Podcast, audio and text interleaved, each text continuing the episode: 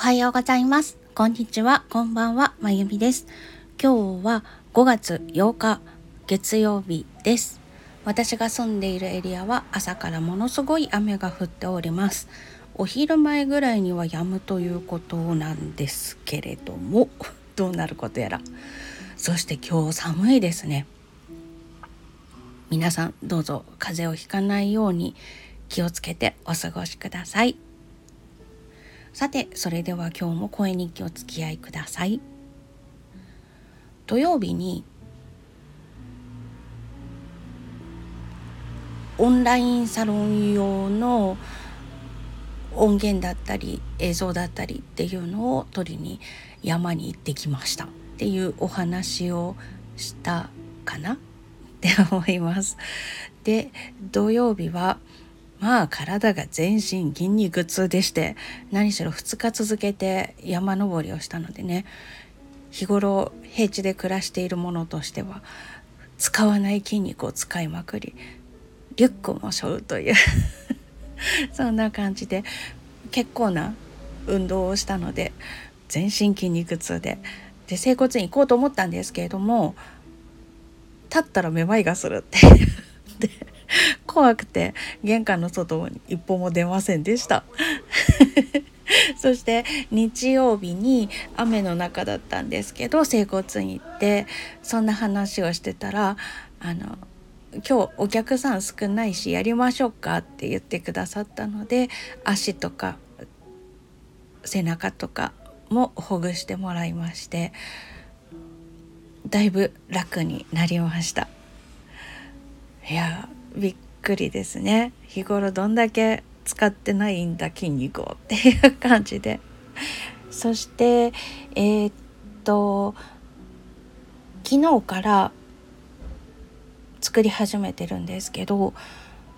浴衣をこれで作りなさいって言って反物をお師匠様と、あとお師匠様のお師匠さんから一旦ずついただいたので、それで浴衣を2枚作ったんですね。で、歯切れが出たのでそれを小銀刺しとパッチワークにして巾着を作って、それをお礼でお渡ししようかななんて思っておりまして、昨日から小銀刺しを刺し始めました。で、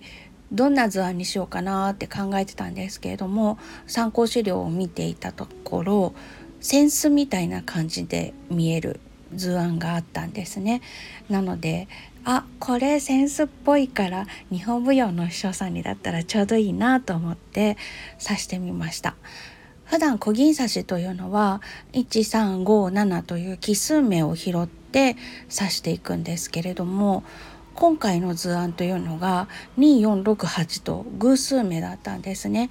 で、横に広い図案だったので小銀刺しの資料の中にあったんですけれども、どちらかというと青森県の刺繍の一つなんですけれども、南部の方である南部菱刺しという小銀も菱刺しも両方とも菱形の刺繍なんですけれども、その偶数目を拾って横長になる図案が南部菱刺しというんですね。そっちなんじゃないのかなと思いながら、まあいっかって刺してたんですけど普段がこう 1,3,5,7 で拾っていくっていう感覚なので、一目分多いからなんか手の動きが微妙に縦糸1本分なんですけど違くて、なんか孫つくなと思って本当になんか1ミリぐらいの差なんですよ。針を動かすその距離というのの違いが、それがこんなにも刺し心地が変わるんだと思ってびっくりしながら刺してました。そして巾着両側に小銀刺しを配置しようと思っているので、片面をその扇子で刺して、でもう片面も扇子にしようかなとも思ったんですけど、でもやっぱり小銀刺しをちゃんと刺したいっていうその願望が強くてですね、片面は小銀刺しで1357というのを拾ってひし形が縦長になるような図案にしようと思ったんです。でどんな図案にしようかなって考えてたんですけれども、だいたいそうですね6センチぐらいの高さで刺すので、あまりザ小銀みたいな感じのひし形にすると全体像が見えなくてよくわからない感じになるので、もうちょっと小ぶりな柄の方がいいなと思っていろいろと考えてまして、小銀の基本もどこで花子っていうお花をイメージした図案があるんですね。それを4つ並べて、で3面を柱みたいな感じで渡していくような感じの、花と花をつなぐ花子つなぎっていうような感じの模様がありまして、それを刺すことにしました。クラシック界隈もそうなんですけれども、やっぱりこう古い伝統文化みたいなものというのがなかなかこう特殊なものっていうような感じで生き延びていくのが大変なのが現状としてあるなっていうのを常日頃感じてまして、あと今回浴衣を作ってみたりとかして時間をかけて何かをするってものすごく贅沢なことだなって思うようになったんですね。でも私は今回ミシン使って縫ったんですけど、それでも丸1日浴衣で時間を取られるっていうような感じで、こんな風にするのは日常の中ではなかなか難しい。あとそれを縫ってた時に思ったのが、なぜだかわからないんですけど、葛飾北斎とかの浮世絵なんですけど、版画ですよね。あれもたくさんのこの絵柄が彫られた板を使って何度も色を重ねて刷ってっていうのをして一枚の絵を作っていく。印刷でしたら秒でできるようなことをたくさんの時間をかけて版木を変えて何度も刷り込んでいくわけですね。で最初グレーしかなかったところに赤が乗ったり茶が乗ったり青が乗ったりってして何層も重ねて一枚の絵を作っていく。でできるのは一枚だけっていう、同じ版で何枚も作ることはできますけれども、それでも1回のその作業10回とか20回とかするという作業をしてできるのはたったの1枚なわけですよね。その間でプリンターで出したら何万枚出せるんだろうっていうような、それぐらいのことをしてそれぐらいの時間をかけて1枚の絵を刷っていく。そういうのを考えたらものすごく贅沢なことだなっていうのを感じたんです。で小銀刺しだっていろんな技法を使うわけではなくて、単純にこう縦糸を何本またいで針を出して入れてっていうような感じで刺すだけなので、機械を作ればミシンみたいなのですることだってできるわけですよね。どっかの地方では小銀刺し模様で機織りをしたりとかっていう、そういうのを最近の職人さんがやってたりとかするものを見たこともありますし、それを手作業でするからものすごい時間がかかるっていう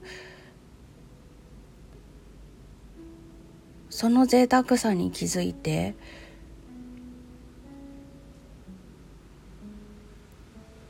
これはあと100年でも200年でも続いていってくれたらいいなと思って、つながる次の代へ、またその次の代へつながっていきますようにっていう祈りを込めて、つなぐっていう言葉が入っている模様にしてみました片面の方を選んだ理由というのの説明がすごく長くなってしまいましたが、まあ要は次の代もその次の代にもつながっていくようにっていうことが言いたかったんですそれがなかなか難しい時代が現代であって、なぜかというと簡単にできちゃう技術があるから、時間をかけて1日かけて一つの服を作るっていうような、そんな贅沢なこと、そんな贅沢な時間の使い方がなかなか難しいというのが現代で、もその時間の使い方の中ではいろいろと思うことだったり思考することだったり、普段だったら忙しくて聞こえていなかった音を聞いたりとか、ゆっくりした時間の中だからこそ味わえたこともあったんですよね。昔だったら機械ができる前の時代だったら当たり前に行われていたことが現代だとすごく贅沢なことになるんだなっていうのを体感して、私個人としてはとても好きな時間の過ごし方をできたなって思ったんです。めんどくさいって思う方もいらっしゃると思うんですけど、でも私としてはとっても素敵な時間の使い方ができたなと思って、そういうのがなくなってしまわないといいなと思って、つなぐという言葉からもう片面の方の図案は選びましたで、それを今日中には差し終わると思うので巾着に仕立てて、今度の土曜日かな、お師匠さんのお稽古がありますので、その時にお渡しできたらいいなと思っています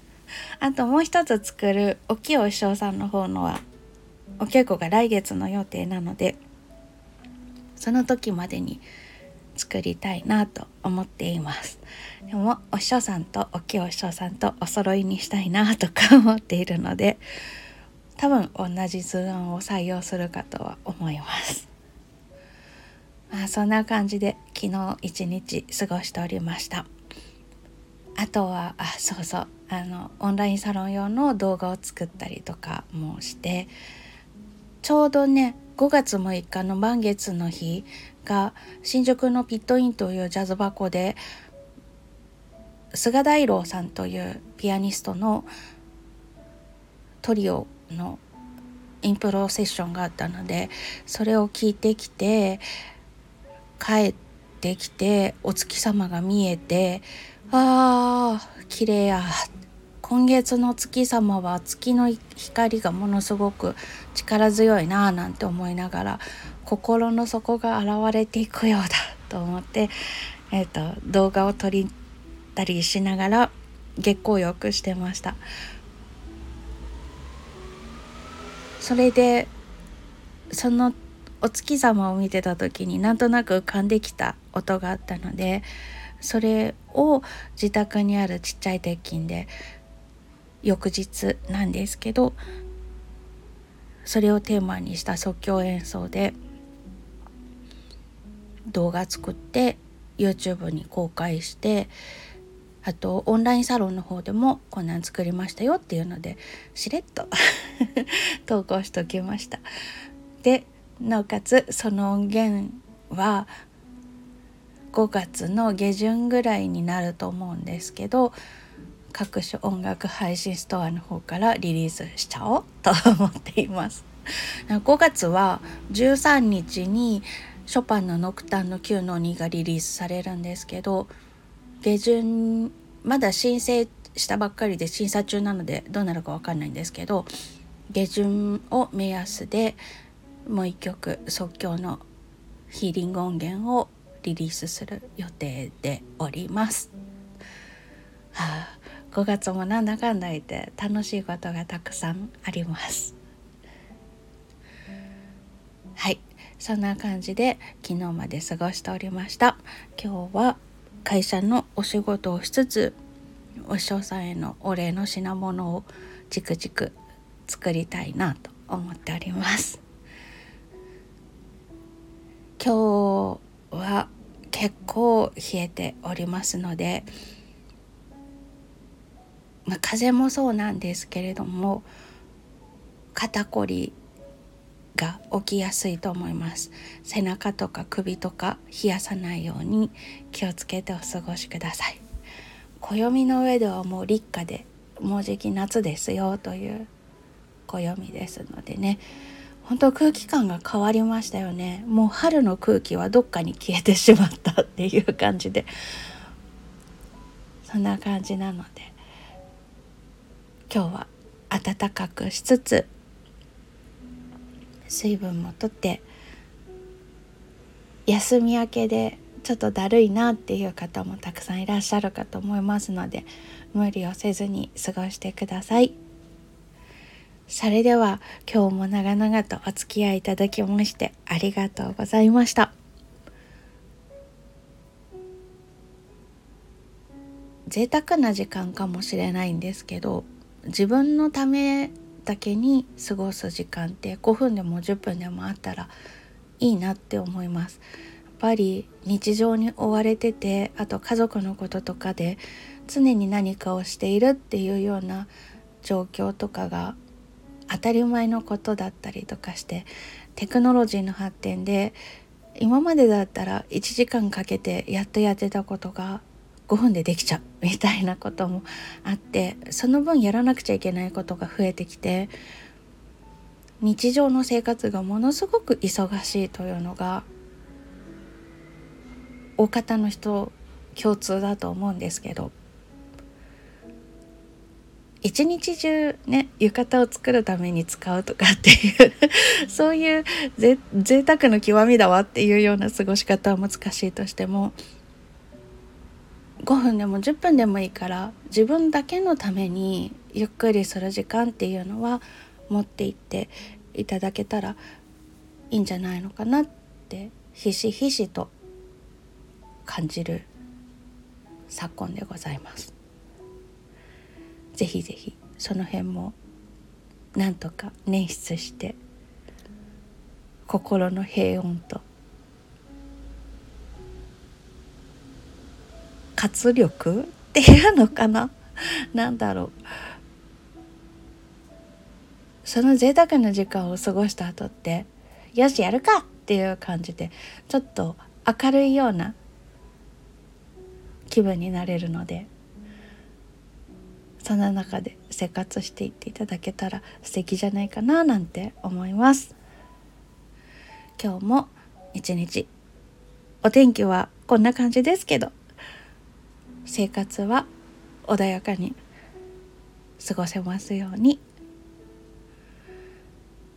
最後までお付き合いいただきましてありがとうございました。それではまた。